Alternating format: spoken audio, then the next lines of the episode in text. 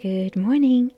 Today's quote was said by American actor, director, screenwriter, and producer Orson Welles. We're born alone, we live alone, we die alone. Only through our love and friendship can we create the illusion for the moment that we're not alone. Thank you, Mr. Welles. Ladies and gentlemen, how true this is. We definitely are born alone and we definitely will die alone. However, the in between, all of those in between experiences, well, my friends, that's all up to you. Choose carefully who's in your social circle. Who are you spending your time with? This is very important. Perhaps you'd like to take this week to reflect upon that as we quickly approach the end of another calendar year and enter a brand new year. Food for thought.